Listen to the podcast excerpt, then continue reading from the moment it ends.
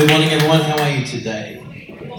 That's good. Well, um, and also I think at Father's Day service, which is next Sunday. Can everyone say next Sunday? This is the last Sunday of August. Next Sunday is the first Sunday of September. It's going to be our Father's Day service, and uh, as um, Dayspring was talking about, um, it's going to be a complimentary lunch after the service. So she was very, uh, very good at encouraging the dads to invite their children, but also children um, invite your dads as well, and uh, invite uh, as many people to come along. It's a special time. So um, we're also going to have a gift for all of the dads, and uh, the kids from our kids church program are going to be doing a particular performance to bless everyone. Um, and uh, we also have someone who is uh, sharing a testimony about their dad. And so there's lots of special things on next Sunday. Apart from also Leon Walters. Um, for those of you who don't know, Leon is uh, not only a friend of the house, but he's a really um, he's, he's got a, a, gift of a spiritual father, and he's part of the Christian International Network. He's going to be one of the speakers, obviously, at conference. But every time he comes and ministers at Forever House, he always brings a prophetic word about the house. And so I would like to encourage you not only to be here for Father's Day and all the special things that we've got on, but also to strategically be here to hear that prophetic word. He's prophesied over this house um, probably at least six or seven times um, in total. And uh, this is a very strategic time. I'm going to be talking about this in this message today. Um, and so I see next Sunday being the first Sunday of spring. It's a brand new season in the natural, but I think it's also going to be a day that will represent um, a new release of the Father's heart in this house, um, but also a, a new sense of birthing of things that are brand new um, particularly when it comes to the anointing and the purpose and the call of what this house is, uh, is, is purposeful. And so uh, I want to encourage you to be here next Sunday. I think it's going to be on multiple levels a very powerful, strategic time corporately as a church community for us to hear what God is saying um, about our future. So hopefully we'll see you there. Um, okay, so we're going to continue with our series um, on atmosphere. And um, I'm going to do something a little bit different today. Um, I don't know if the lighting, um, I didn't really talk to the AV team. I'm not sure if the lighting's going to be great, so we might, yeah, that's perfect. Let's give the AV team a round of applause. How quick did they organize that? That's awesome. All right, so I want to kind of come down here today. Is that all right? Yeah. Good. I only, I didn't just put deodorant on. I also have cologne on. So I've got the double anointing today. Amen. And uh, today I want to bring, let's just see what God does. I've kind of got a stool here. I might put it over there. And I've got the laptop here. And I'm kind of wanted to more just hang with you uh, today as we bring some teaching. And we're finishing, you can see it on the screen, we're finishing this teaching series called Atmosphere, which is the same theme as the conference. So, really, the theme of atmosphere even continues from today. And uh, Dominion Conference is Thursday night, Friday night, Saturday night. We're holding it at Life Place Church, which is uh, Springwood. Has anyone driven down the highway and you see that flashing light? Right? You would all know what I'm talking about. If they've ever driven towards IKEA, it's got a flashing light there saying Life Place Church. So that's where we're having the conference at. Um, and so I think the night sessions start at 7 p.m. All night sessions are free. Can everyone say free? Uh, and that means not only do we want to encourage you to take advantage of the night sessions being free, but also invite as many people as you can um, who, who are in a season who want to be blessed. Uh, but this theme of atmosphere is the theme of the conference as well. And I think it was strategic of Pastors Thomas and Sandy. It was their idea to do this whole month of August under the theme of atmosphere to build up towards the conference. So who's expecting something great at the conference? It's going to be amazing and, uh, you know, just this week, as we go into the message for today, um, I'm going to pray, but I want to let you know that Sarah and I had the great privilege to go away without our children. We love our children very, very much, um, but we are able to um, ask our amazing grandparents, well, not our grandparents, but our children's grandparents, Greg and Julie, to look after our two beautiful girls for three nights. So Pastor Sarah and I could go away and really seek the Lord um, in the mountains. Um, Savannah kept asking Greg and Julie, Where's mummy? Where's daddy? In the mountains. So we got to go away and seek the Lord. And so let's pray. I'm just going to ask if the team could just close the back door for us. I just uh, sometimes I just find that distracting, um, just personally. So so I can focus in ministering today. That'd be great. Let's let's uh, close our eyes, bow our heads, and ask for the anointing of the Holy Spirit to be on this time right now as we're together. Father, we thank you, Lord, for the worship this morning. Lord, you move powerfully. We thank you, Lord, for just this moment right now together for the next 40 minutes where we um, feed off your word, we feed off your anointing. Holy Spirit, fill this place with your sweet presence. I'd ask, Lord, that you would um, encourage people, open people's hearts up this morning to receive your goodness, your grace, to receive good teaching, instruction, direction, revelation through your word and via the power of the anointing of the Holy Spirit. We thank you, Lord, for you are here with us as we learn together in Jesus' mighty name. And everyone said, Amen. Amen. Um, so um, I'm believing for a new anointing because I do have a bit of growth. Um, some people might call it a beard. I'm not sure if it's quite graduated to a beard yet. I'm the mountain man, am I? I love that. so, you know, hair represented anointing for Samson, and um, I'm believing for maybe some special anointing today. So maybe just open up your mind and let's see. Uh, you know, Sarah actually likes it. I know some people, you know, they don't like it, and that's cool. Um, but I'm really enjoying it right now. So you might notice me playing a little bit with my beard. Just kind of little, I haven't groomed it yet. There's little bits that kind of go into the left and the right, so I'm kind of winging them in with my hand. It's awesome. Anyway, I need to get onto the word. Do you think that's important? uh, so, atmosphere part four.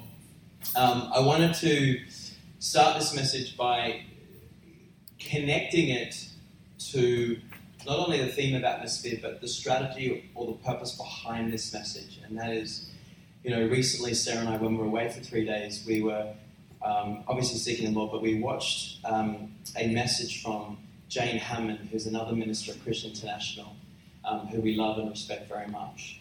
Um, and she just spoke candidly about, you know, the number 2000, the year 2019 and what the the number nine represents. And a couple of things that she shared is that nine represents, when you study the scripture, uh, it represents the Holy Spirit because there are nine gifts of the Holy Spirit.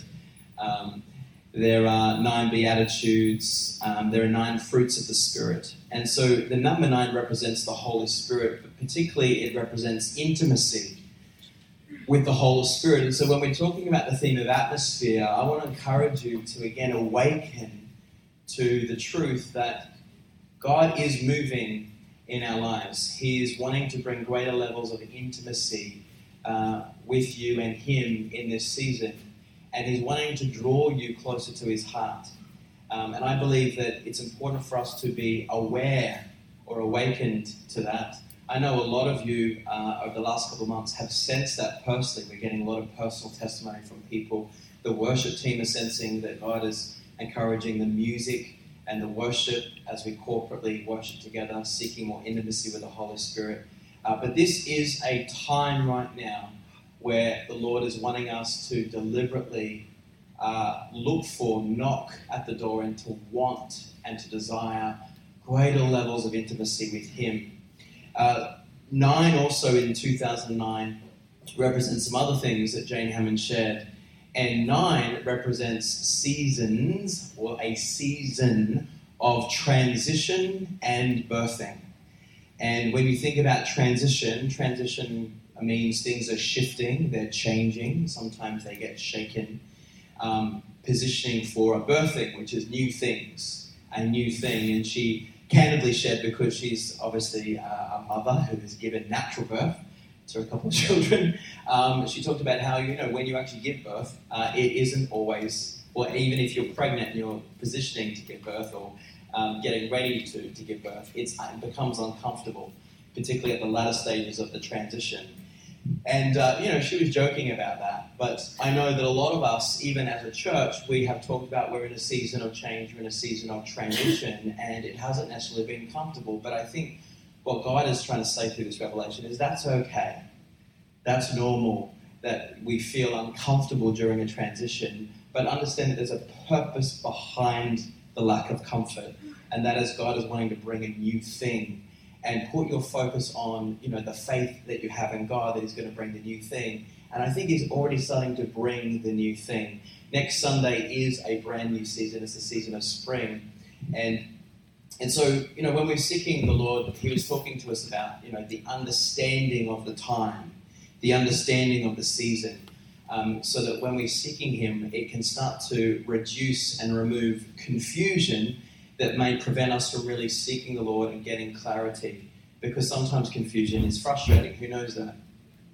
Uh, and so, um, what's interesting is that uh, uh, more that we were seeking the Lord over these three days, that we were seeking God not just about this transition season, but we were seeking God for fresh vision.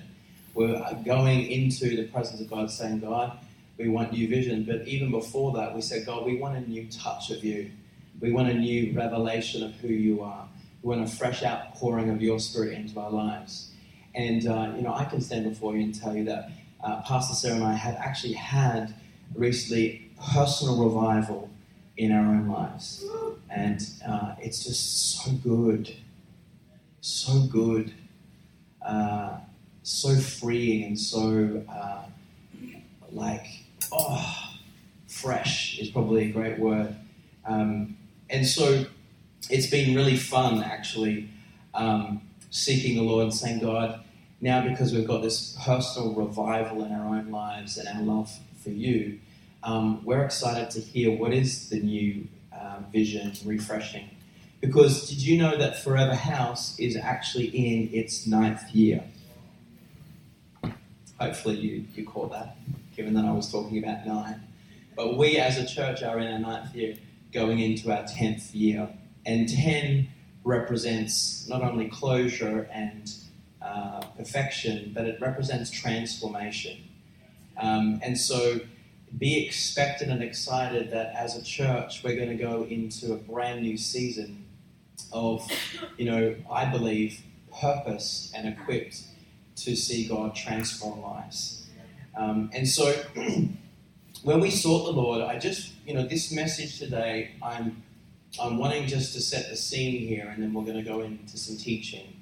Um, we'll, we'll understand in a moment. But I want to whet your appetite a little bit.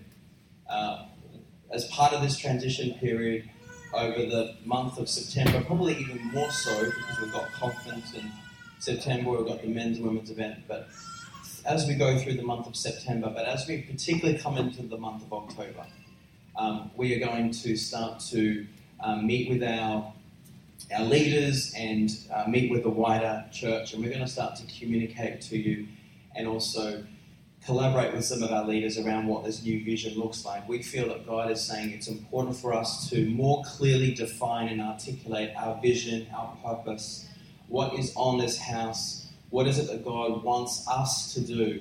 Um, who knows that uh, one local church can't do everything? There are so many needs out there. And when a look, one local church tries to be everything to everyone, who knows that that uh, usually uh, negates its power?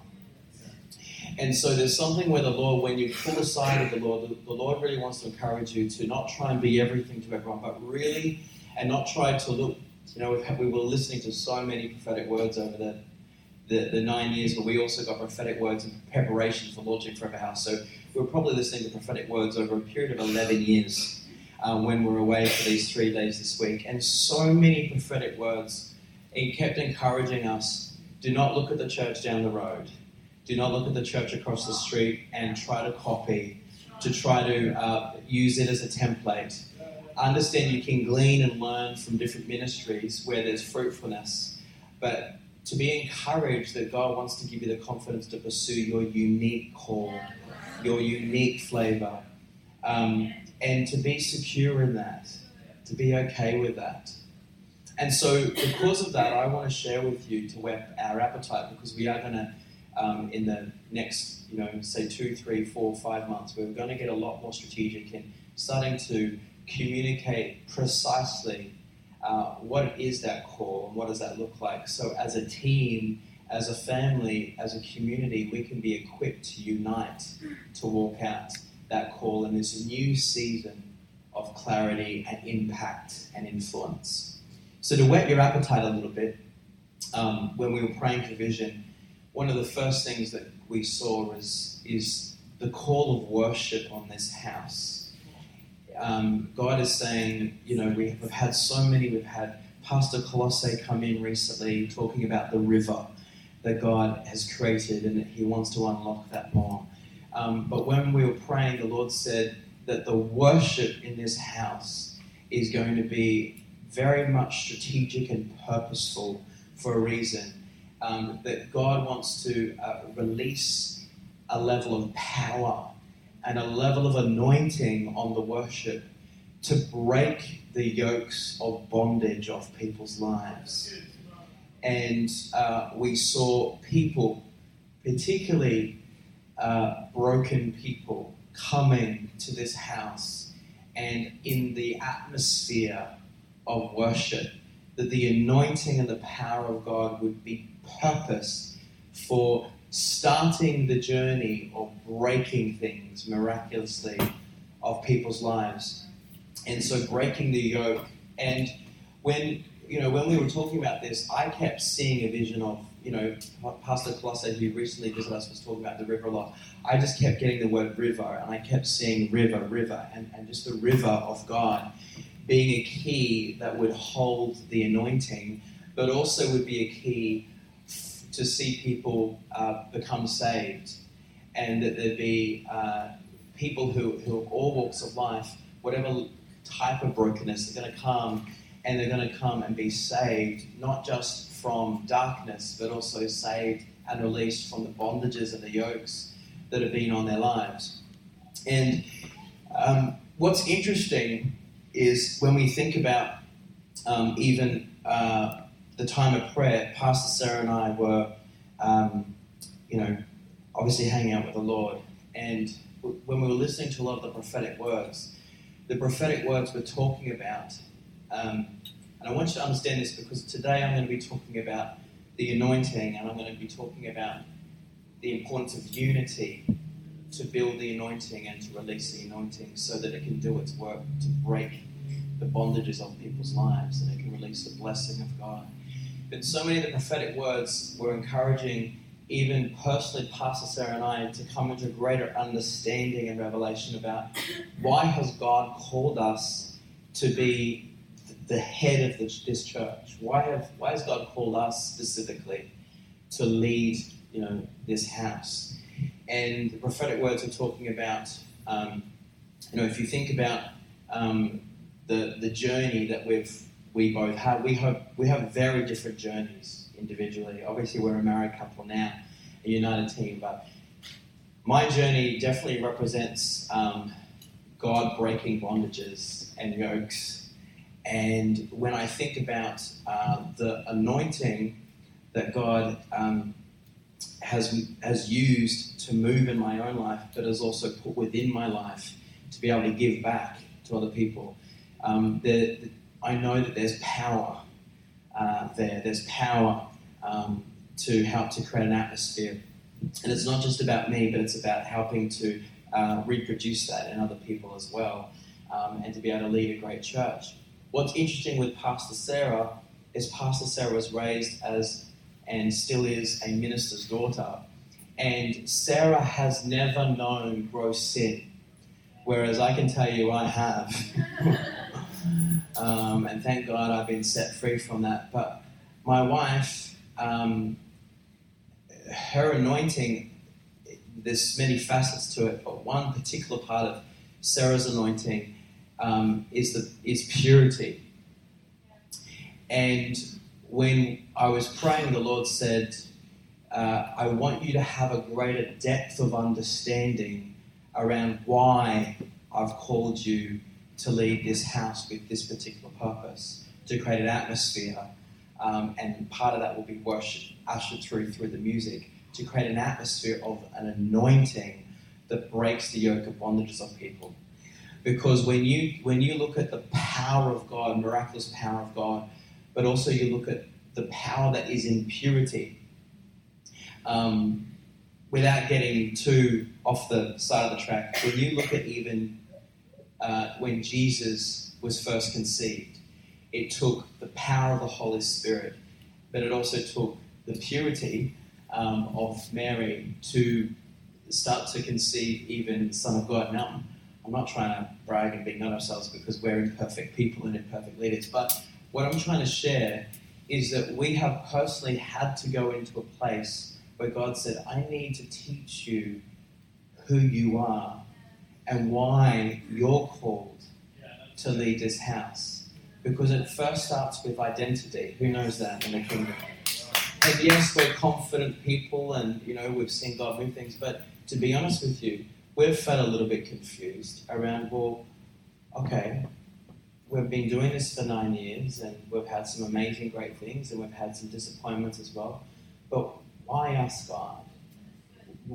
What's the why behind what we're doing? And for us, we really needed God to explain that to us in a new way. And the great thing about that is that that's a blessing for everyone because when the appointed leaders have clarity not just of what to do, but more importantly, why, then it helps to then build an atmosphere of unity and expectation and excitement because then we're positioned to be able to more powerfully clarify and communicate the vision that is designed to be then imparted into your heart and we work together as a team to carry the vision and walk it out. And so I want to encourage you that um, this is a great time where I think God is building an atmosphere with the intimacy of the Holy Spirit. The Holy Spirit carries with him mysteries and secrets of the kingdom of God. And when you go into the presence of the Lord, he wants to unlock new revelation, not just about himself, not just about his plans and purposes and his words, but specifically about who you are in him and what your calling is and what your purpose is. And who knows that when you combine spending more time in the Lord's presence and also having a fresh understanding around who you are and why you are a Christian and what you're called to do. Who knows that that makes life a lot more exciting? And you get out of the doldrums of just doing what you're doing from a sense of duty, and you're now, your purpose is sharpened. And when I think about my journey, uh, I, I am that person who came into the house of God, who came under the, the anointing of powerful worship. Um, that was just undone. All the chains were undone in the presence of God. Um, and so when I've been getting revelation that God wants to put that particular purpose on this house, can I just be honest with you? It just makes me want to cry in a cool way, in a joyous way. It's just a, such a fresh sense of understanding what's this whole reason why we're doing this. And so I wanted to let you know that that's a big, big part of personal revival for us. And also, you know, Sarah has had words recently about that uh, her voice, her message. Um, what I love about Sarah is that she's probably the least judgmental person I know. She's such a woman of grace. Um, and I thank God every day that I married her because I need grace from my wife. um, but, you know, see, she's a woman of agreement.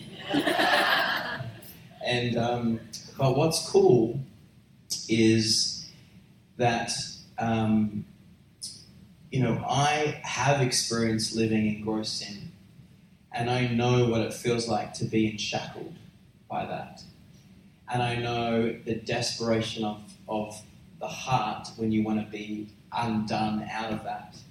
And I know the only thing that can do it is the power of God.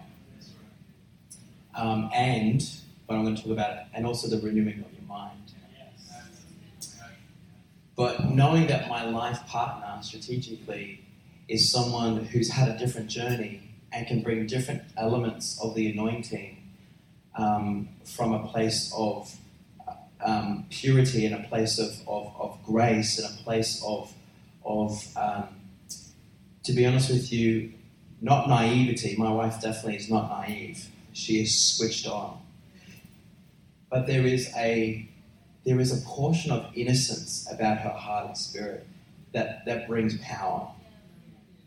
And the Lord has showed us that when you combine those two together, at the head, it can, can then with God and us being obedient, us not trying to do it in our own strength and trying to do it in our own flesh, us staying in the Spirit, us making that the priority, us not trying to look at different church templates and just use that as the plan, but to actually get the unique voice of the Lord about this house and being in obedience, then it can bring such a release of um, an understanding of purpose.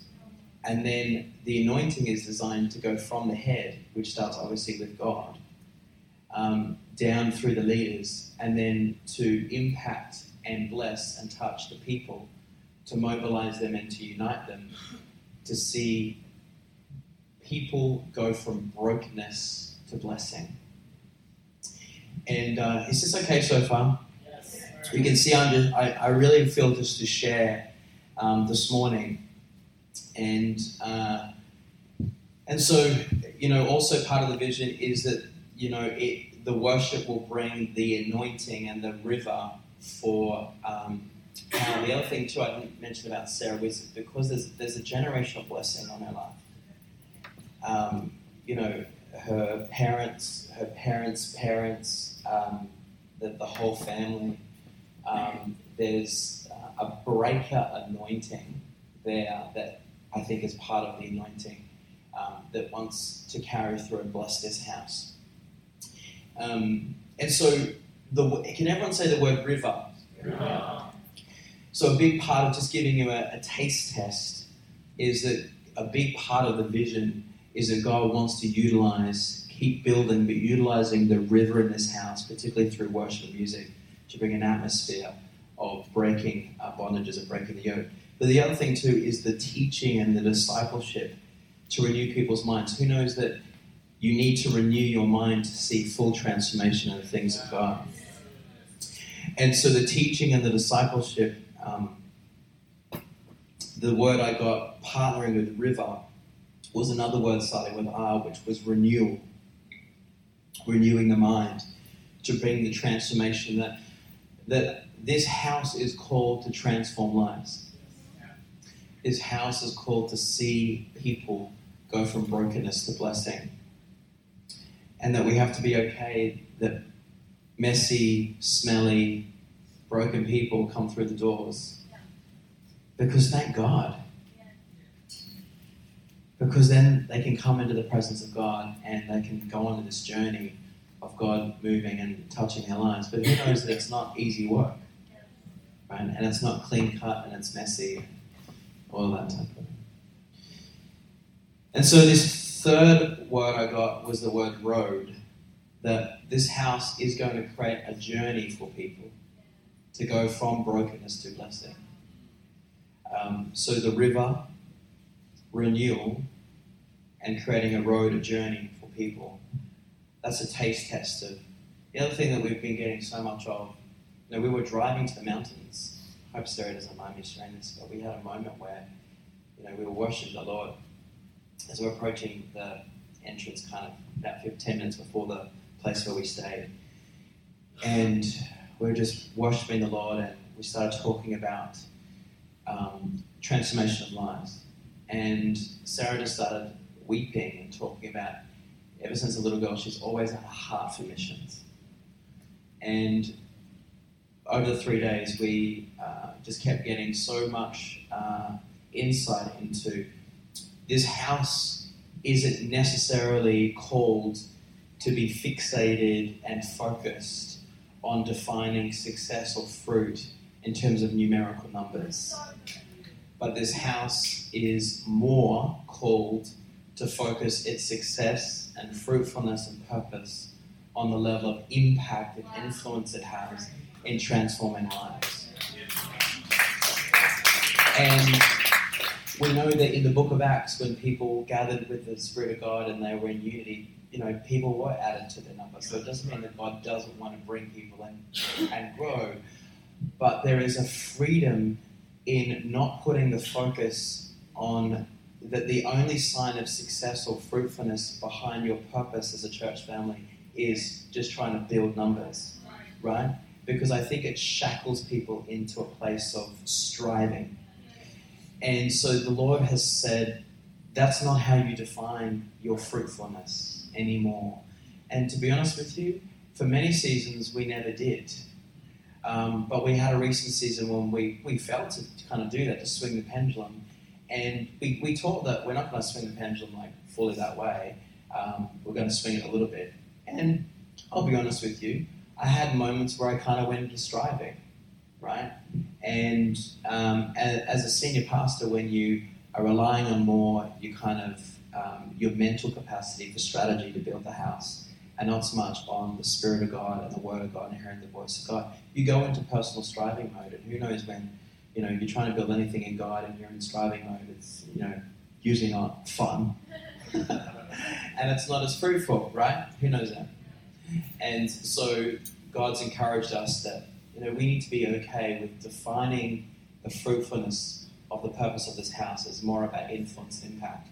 And that means that beyond seeing lives being transformed here, that's one level of fruitfulness, seeing lives being transformed. Cool, great.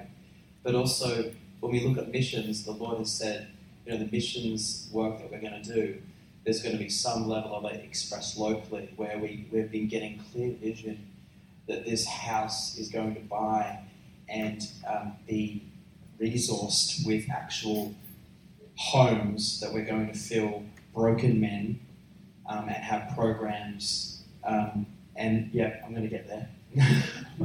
Sarah's obviously passionate about women and broken women, and uh, and and bring transformation through those types of programs. I mean, we've had snippets of this vision throughout the, the nine-year journey, but it's it's coming into a season where God's saying, "These are things I want to focus on." But even also exciting is is going to other nations and seeing, um, raising up teams here and training them in the power of God uh, to prophesy, to preach, but also to teach, to train, even in the practical things and going into nations. The Lord's even said to us, you know, wisdom would say first partner with other people that are doing that already well.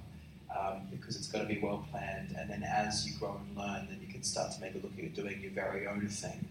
And so we've been doing research about you know, ones that are already well established that are like mind, like heart. And so that's really exciting because we see people in this house being raised up under this atmosphere of power, of, of uh, you know, yokes being broken, and also going to different countries in teams and doing missions work.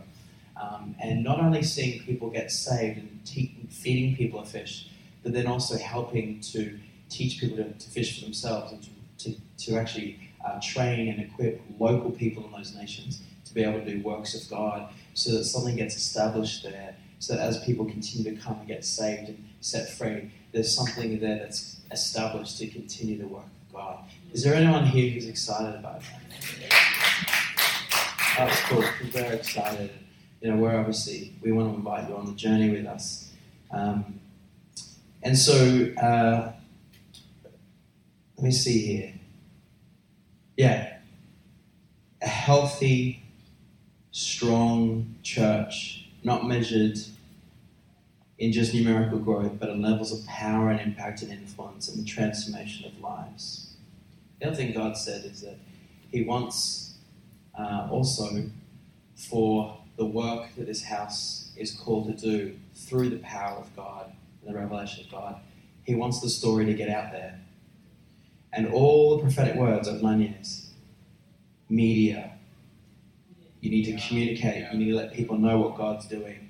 You need to get it out there because people will also be impacted by the testimony, by what actually God's doing, and start to bring personal revival to people's lives, even by seeing the personal revival in, in the lives of others. And so, uh, this is all exciting. And so, I wanted to share that. Um, because vision, new vision, new defined vision, a new clearer purpose based on who we are and the anointing. Can everyone say the anointing? The anointing. Uh, is is brewing people in us, and we're going to start. Well, we already have. Uh, right, right, right, and collaborate with our leaders to get everything clearly defined in writing, uh, which helps to then empower our greater church family to catch it, be equipped by it, and we can work together. And so, because of that, I want to share a little bit about um, this scripture, Isaiah chapter 10, verse 27, because in terms of vision and an atmosphere that's important to see vision come to pass, an atmosphere of unity is so critical to seeing a, a family mobilized to see vision come into play. And so, um, Isaiah chapter 10, verse 27, if you've got your Bibles, um, you can turn there. Isaiah chapter 10, verse 27. Great, it's on the screen. It shall come to pass in that day that his burden will be taken away from your shoulder, and his yoke from your neck. And the yoke will be destroyed because of the anointing oil. So it's because of the anointing that God places on us and on this house. Everyone say the anointing. The anointing, the anointing breaks the yoke, and part of our purpose is to see the yoke on people's lives, bondage is broken, um, and people set free. And, you know, I want to talk a little bit about what is the anointing that breaks the yoke in Isaiah 10 27. Let's understand this a little bit. Um, in this context, God begins, if we look at previous scriptures, and we don't need to go there, but because um, I'm going to do the teaching on it, God begins to speak about Assyria, um, a people raised up by himself to bring judgment to the people of Israel for having turned away from the Lord. So judgment came on the people because they turned away from the Lord. We know that when people are in darkness, when they're turned away from the Lord, there is a curse upon them. And they need to come into the forgiveness of Jesus Christ to shift from brokenness to blessing. Who knows that? Come on, who knows that? Um, and so this Old Testament here can give us understanding that um, a people was raised up, an enemy of God's people was raised up. Um, to bring judgment to the people of God, for they were turned away from, for they turned away from the Lord. And um, Isaiah chapter 10, verse 5 says, Woe to Assyria, the, scepter, the scepter of my wrath, the rod in his hand in the instrument of my wrath. But God would also then bring upon Assyria, uh, because Assyria was a wicked, evil, kind of haughty people, very proudful, um, prideful, sorry. Therefore, it shall come to pass when the Lord has finished all his work in Mount Zion. Can everyone say Zion for me? Zion. And in Jerusalem. Then he shall punish the arrogance of the heart of the king of Assyria. So punish the enemy. So even because the people of God um, rebel from God, they go into a curse. We know that that's the reality of sin. Sin represents separation from God, from his presence, turning away from God. And that does bring people into a curse. We know that brings uh, death spiritually to people, which obviously is a curse. And so Assyria represents the enemy, represents the curse, but even though people of God um, were lost and they were being impacted by this curse, first of all, God brings judgment against the enemy. Um, who knows that God uh, has brought judgment against the devil because his power has been broken because of the work of the cross? But in this Old Testament example, therefore I shall come to, it shall come to pass when the Lord has finished all his work in Mount Zion and Jerusalem, and then he shall punish the arrogance of the heart of the king of Assyria and the haughty haughtiness of his eyes. And then it goes on in Isaiah leading up to chapter 10, verse 27. It says, The destruction of Assyria would signal the people of God that God would also fulfill the promises to restore Israel. And indeed, sometime after this, prophecy, Assyria was defeated until it was totally under the claws of another great nation, Babylon. So, what I'm still talking about here as we're leading up to the understanding of the anointing that breaks the yoke is that uh, we understand that Jesus um, has destroyed the power of sin and death, destroyed the curse because of the work of the cross. So, even though we know people are defeated out there when they're living in sin and they don't know God, they don't know Christ, the good news is that you and I, as believers, know there is an answer. There is a curse breaker. His name is Jesus. So people are out there under a curse, but there is a curse breaker. And we call that the good news. And so we carry this hope, this truth, this amazing uh, thing called the gospel. And then God, it goes on in Isaiah 10:20. It says, God then proceeds to speak of the future promise to Israel. It shall come to pass in that day that the remnant of Israel and of the house of Jacob, which shall be saved. So he's saying people will be saved. He wants to bring people out of the curse, out of the brokenness, into blessing. He wants them to be saved. And we know that they're saved through the, the price that was paid through the blood of Jesus. But it goes on and says, uh, They shall dwell no more upon him that smote them. They shall dwell in the Lord, the Holy One of Israel. So he's talking about that the people will go from the curse and they will no longer be uh, um, hemmed in by the curse or the enemy, but they're going to come into freedom in the Lord's house. Is anyone here still with me? Cool. And then what we need to understand here is that this is saying here in the near future, on that day, there would be a time when Israel would turn to the Lord and lean on it and no longer on its alliances with the enemy. Uh, turning away from the Lord, um, you know, when they were relying on the enemy and they got entrapped, they were really into idols, right? So they didn't know God, they didn't worship God, they didn't love God, they're focusing on idols. And God will destroy the enemies of his people and set them free. Now, this is the key.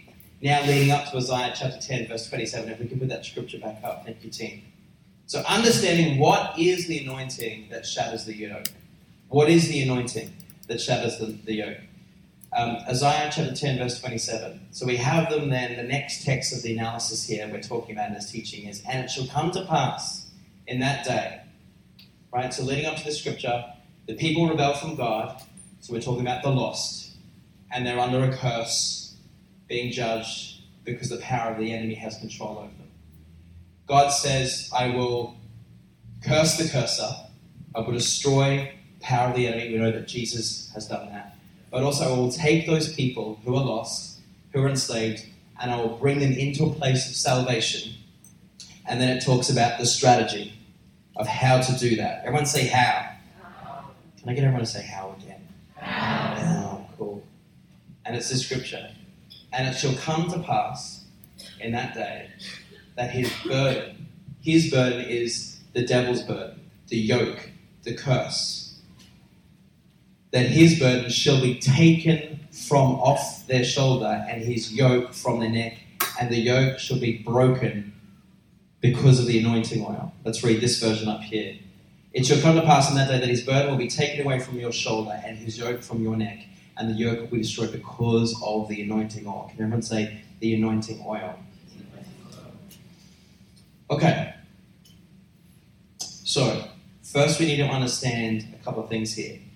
Everyone say yoke. Yeah. Now, the word yoke, uh, in those days, the yoke was actually a piece uh, that united oxen. It was a, like, a, like a cord um, that united oxen so that they walked, everyone catch this now, so they walked in the same step. It was placed around the neck of the oxen and allowed their dominator, everyone say dominator, to fully control the animals. To fully control the animals. The yoke represents the opposite to freedom.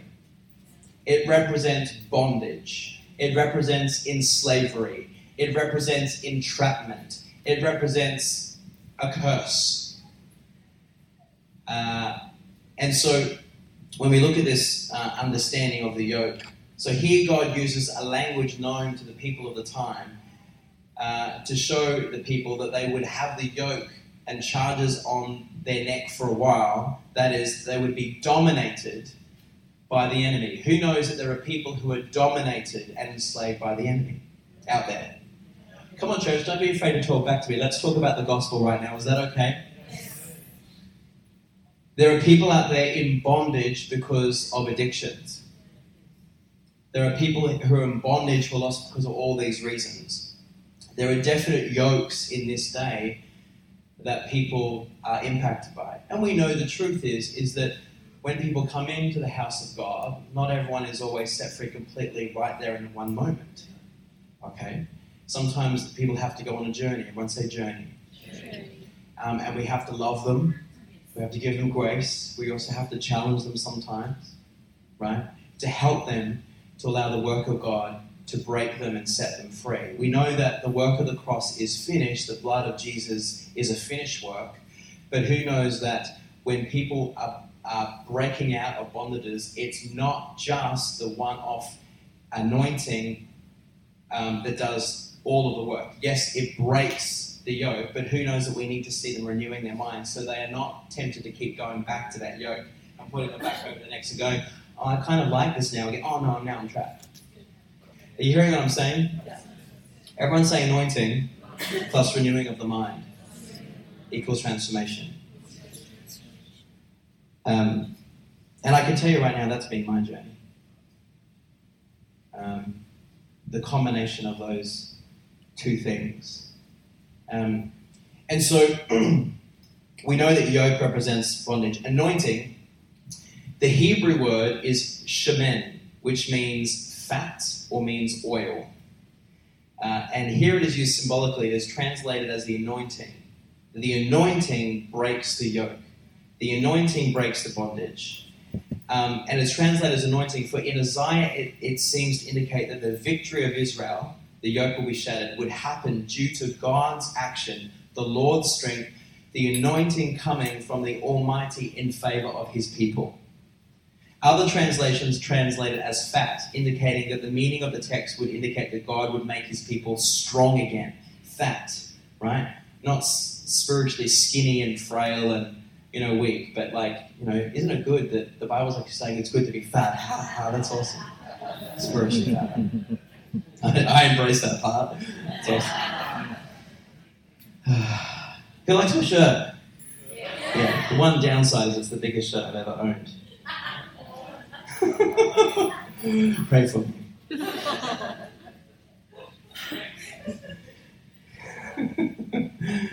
There's always positives and negatives in some things, right?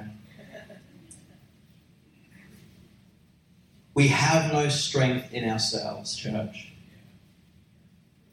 We can't transform lives by our own flesh. We have no strength in ourselves to do such a work against the enemy and the enemy's work. God did this in Israel, delivered uh, many people because of the anointing. The anointing. Now, why is this important when we're talking about atmosphere? For the work of God with the anointing breaks the yoke. Is everyone getting that? Hopefully, we're locking that in. I'm drilling into that. The work of God, the transformation work of God, changing people's lives, setting people free, taking them from the curse to blessing, from brokenness to blessing, right? All starts with the anointing. The anointing, the power of God, the work of God, the miracle, presence, glory of God. And an atmosphere for that to come to play, an atmosphere of unity is needed for the anointing to flow. So get ready because this is where I'm going to challenge you that you're personally responsible. Not just Pastor Sarah and I. We're all personally responsible for protecting, fostering an atmosphere of unity to help to usher in the very anointing that will equip us to do the work that God wants to do through us. Turn to the person next to you and say, I'm personally responsible. Turn to the other person and say, I'm going to finish that sentence. I'm personally responsible for fostering and protecting unity.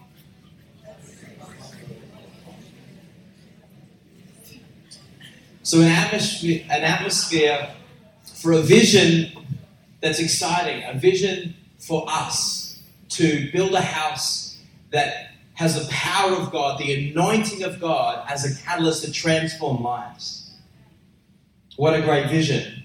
For that to come to pass, and for a team to be built for that vision to come to pass, and for the anointing to be here and to develop and to grow, for the miracle power of God to work in the people's lives that need to be set free. For all of that to happen, we have to understand it's got to be all front of mind that God would call us to build an atmosphere of unity, to build a spirit of unity.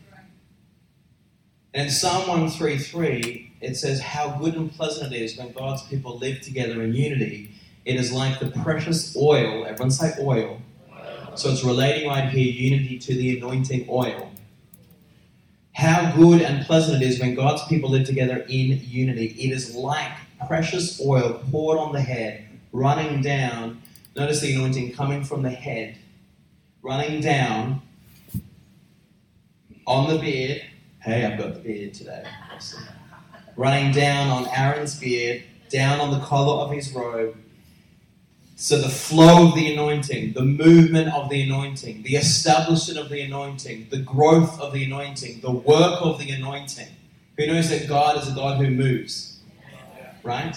The Holy Spirit moves. He carries the anointing. He does his miraculous work through the anointing. It's the anointing that breaks the yoke. But unity is a massive, not one off key, but a continuous key. As we have to keep working. Do you know it's hard to build unity? Do you know it's easy? It's easy to build disunity? It is. You just have to be in the flesh and you can start speaking off with your mouth and start sowing things that start to tear things down that God's work's really hard to build.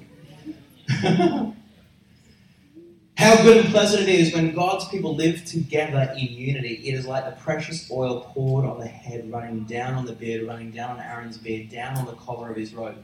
It is as if the dew of Hermon, which talks about fertility, growth, um, breakthrough, um, fruitfulness, transformation, life, new life, the dew of Hermon were falling on Mount Zion For there, the place where the anointing flows, the place where the anointing falls, the place where the anointing moves. For there, everyone say there, the Lord bestows his blessing, commands his blessing. What do we mean by blessing? From brokenness to blessing the transformation of lives, and not just people who are lost, but even Christians who maybe have been going around in the wilderness and still have to see a portion of their blessing manifest, even helping existing Christians to break into the new things of God in their life. Blessing, even life forevermore.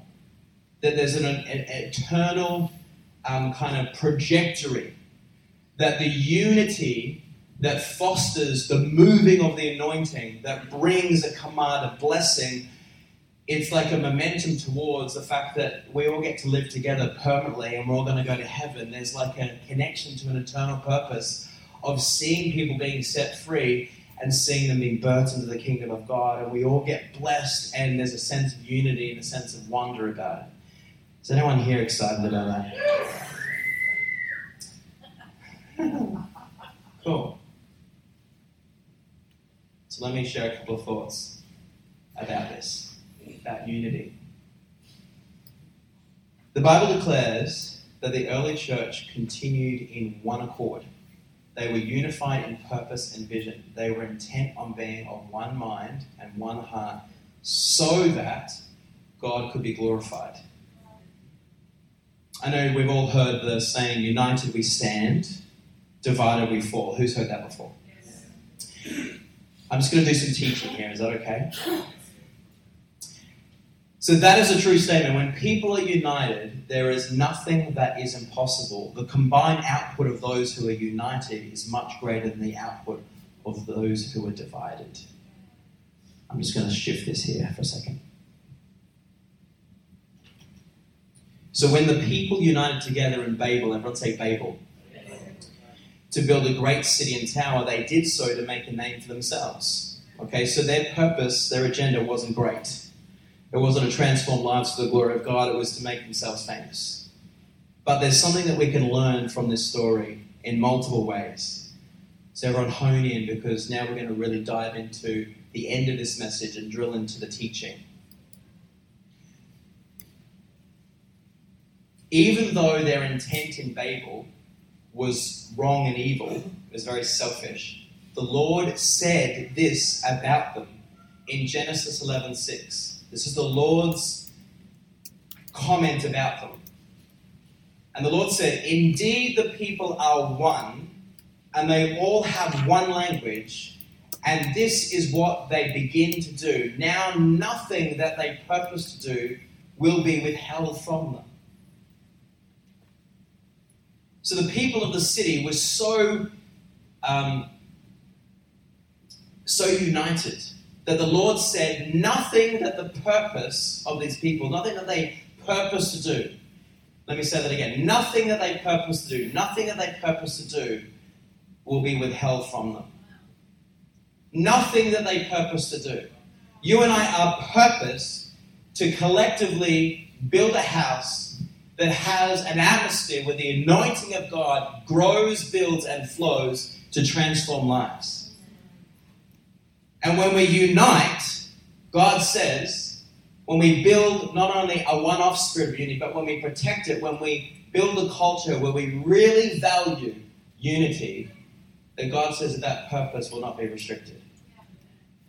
Is anyone here catching this? So basically, he was saying uh, the world was their oyster. They could accomplish whatever they decided to do. This was all possible because of the unity that existed in the city and the people. Now, there are several par- parallels that can be seen in the Tower of Babel story that can be seen also when we discuss church unity and get into this teaching.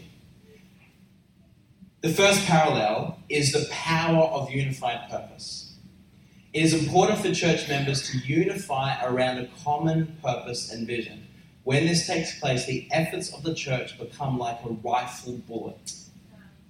A bullet shot from a rifle carries all the energy and force united behind the bullet. And when believers unite around one common purpose, they have much greater impact.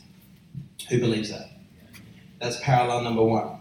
Okay? We get that. When we unite, we're more effective, we have more impact. Parallel number two is that confusion is the result of disunity. Paul said, because we know that with Babel, right, God then shifted their languages so they couldn't really understand each other, and then it brought confusion and it undid their work, right, because it wasn't godly work. That's why he did it. But who knows that we're called to do godly work? So when we build unity, He's not going to undo it, He's going to continue to strengthen it with us. So another parallel is the confusion, confusion, confusion, confusion. Has anyone been feeling maybe a little bit confused? Is the result of disunity. Now, let me say this. I'm not standing here thinking, oh my goodness, our church really needs to work on unity. Okay. This is not a reactive message. This is a proactive message. You hearing what I'm saying? I'm not here with the motive going, oh my goodness, we really need to bring this to church because we're all really not united. We actually have a really great sense of unity in this house. But I think God needs to awaken us to be more deliberate, more intentional, and warn us of when we have a tendency to maybe not foster unity, that there are serious consequences. He's awakening us to, to, to take responsibility, to go to a new level of maturity. So another parallel is that confusion is the result of disunity. Paul said, Where there is envy and strife, there is confusion and every evil work. When anyone in the church is envious, I want everyone to listen in here. When anyone in the church is envious, which means despising someone else for what they have or the position they hold, or self seeking, which is wanting everything done their way and to their liking, they function in an evil manner. Everyone say, ooh. Everyone say, ah. ah. Turn the person next to you and say, I'm eating spiritual Brussels sprouts right now. It's not sweet candy, but oh, it's good for me. This is what Paul teaches. Let me say this here.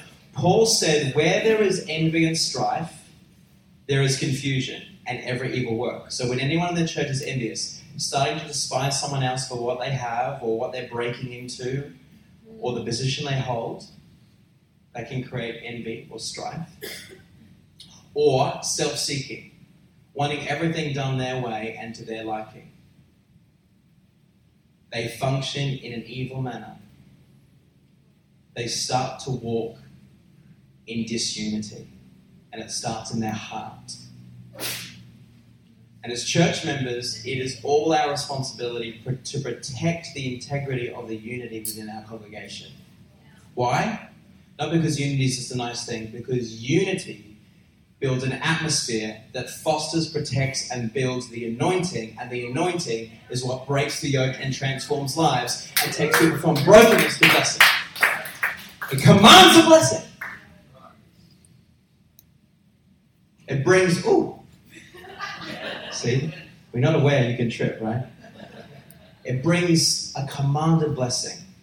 It brings the commanded purpose of the manifestation of the promise of the call the anointing is designed to bring.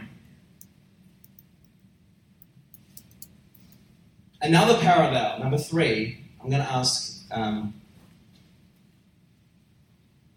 I'm going to ask um, just some of the, yeah, maybe just Sophia. It's fine. Thank you, Sophia. Let's give her a round of applause. Another parallel can be seen in the issue of misunderstanding, where God came down to confuse the language of Babel. The Bible declares that they did not understand one another. They didn't understand one another. They started to misread each other. They started to not sense their heart for one another when someone maybe said something, someone didn't understand it and didn't get it. And I want you to, I want you to see this sequence. Envy and strife produces confusion, and confusion results in misunderstanding. In Ephesians 4 3, Paul said to labor, which means to work intentionally put your mind and heart to it, to labor, to keep the unity of the Spirit and the bond of peace. Unity requires for everyone to put on their big boy and big girl pants and grow up, mature. Believers must move beyond touchy. When someone is touchy, that means easily offended. Nothing can be said to them or any adjustment made within their life without them getting offended. That they cease to walk in love because love is not touchy, yeah. easily offended.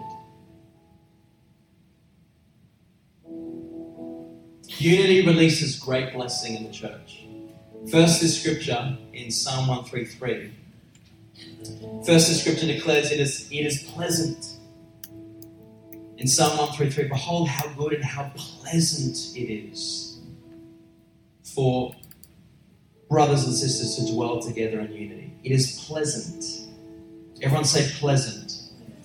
When we are at peace with others, it is pleasant and good. When someone is at war with another, it is never pleasant.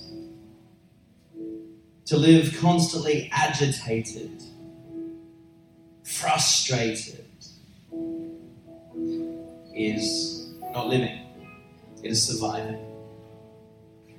And God has designed us to live in pleasantry and peace, not agitation. We also see in this scripture how unity produces the anointing. Throughout the Word of God, we see God doing powerful things in the midst of those who were unified.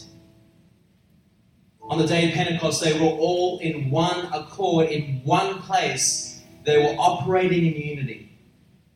And all those who were in unity were filled with the Holy Spirit and spoke in other tongues. They were baptized in the dunamis power of God.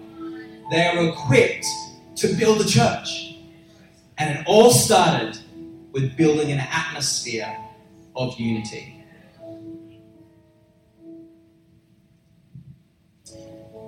At the dedication of Solomon's temple, the musicians and singers began to make one sound in thanking the Lord.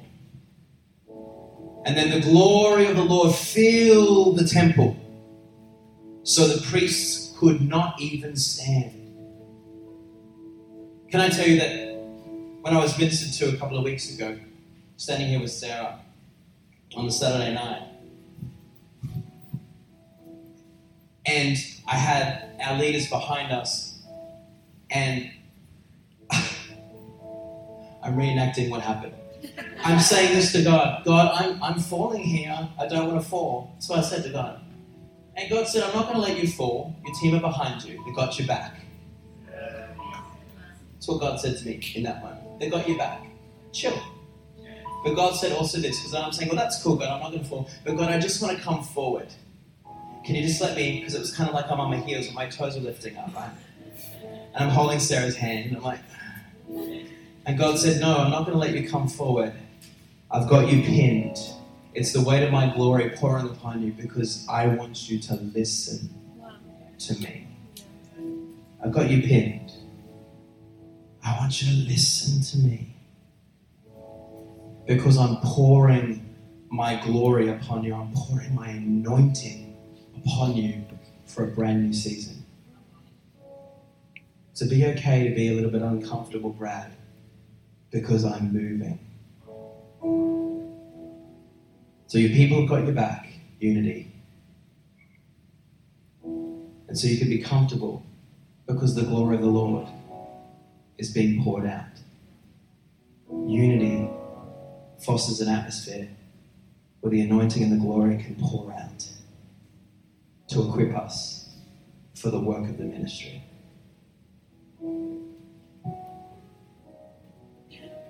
So then the glory of the Lord filled the temple, so the priests could not even stand. The glory of God was manifested when they operated in unity. Unity will release the glory. So the three things specifically stated is unity will release these three things. It's pleasant.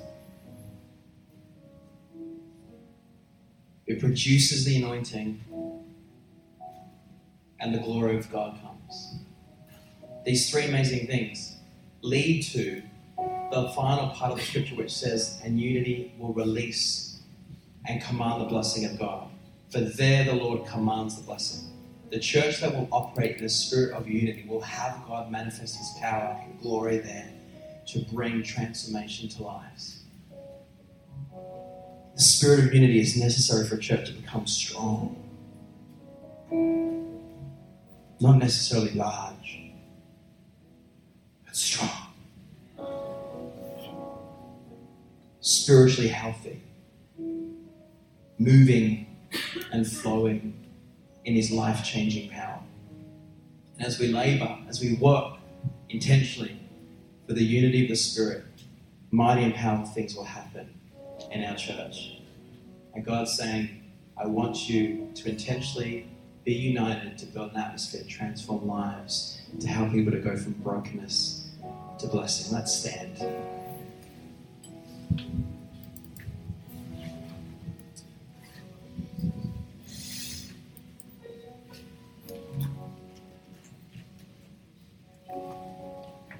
The worship team can come.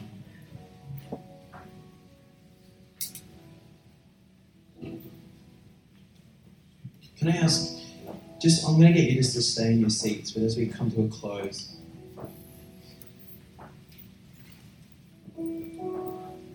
just as you're staying in seats, just if you could, if you don't mind, just grabbing the hand of the person left to you and right, just sort of holding hands.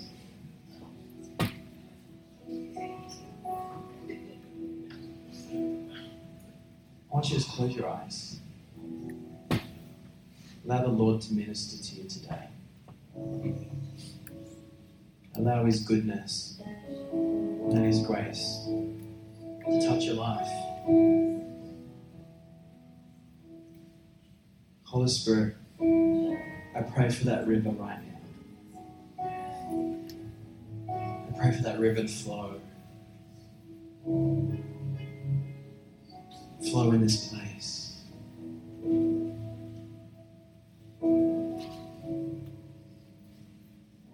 We ask you to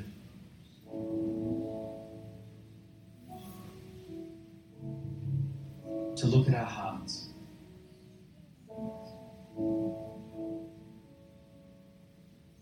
We ask for your help, God. Help us, Lord. Be united, but help us to make a decision today that we we take on the responsibility. We say, Yes, God. I hear your voice, I hear your word. God, I am willing. God, I'm willing. I'm willing to build unity. I'm willing to protect unity in this house. I'm willing, God. Father, help us. Help us to yield to you.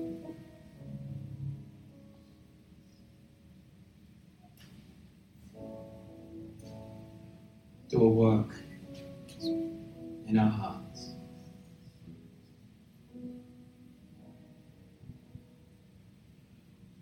Thank you, Jesus.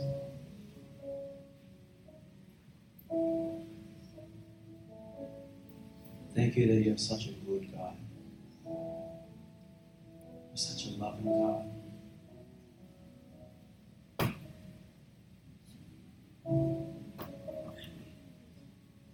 And Lord, we cry out to you today. We say, God, we want you. We want we want your anointing. We want your glory. We want, we want you to equip us, to equip this house, to build. To build an atmosphere that's just flooded with the very presence of yourself, God. That we carry an anointing to break the yokes.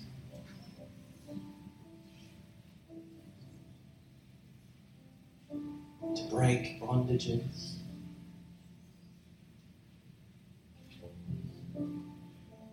Of our lives and the people that you're going to bring here.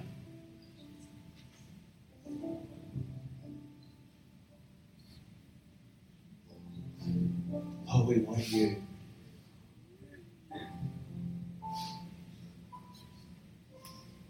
We want that intimacy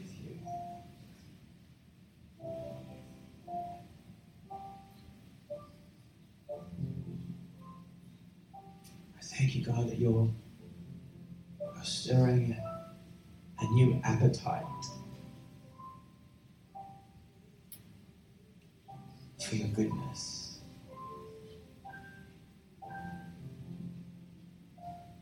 That you're helping us to grow in hunger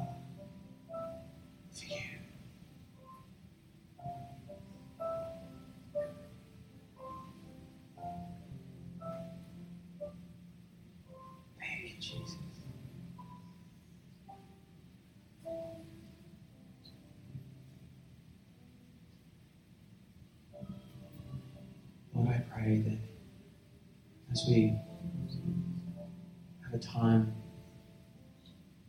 just to focus on you, to look at your face, to adore you, to worship you as the team just leads us in worship.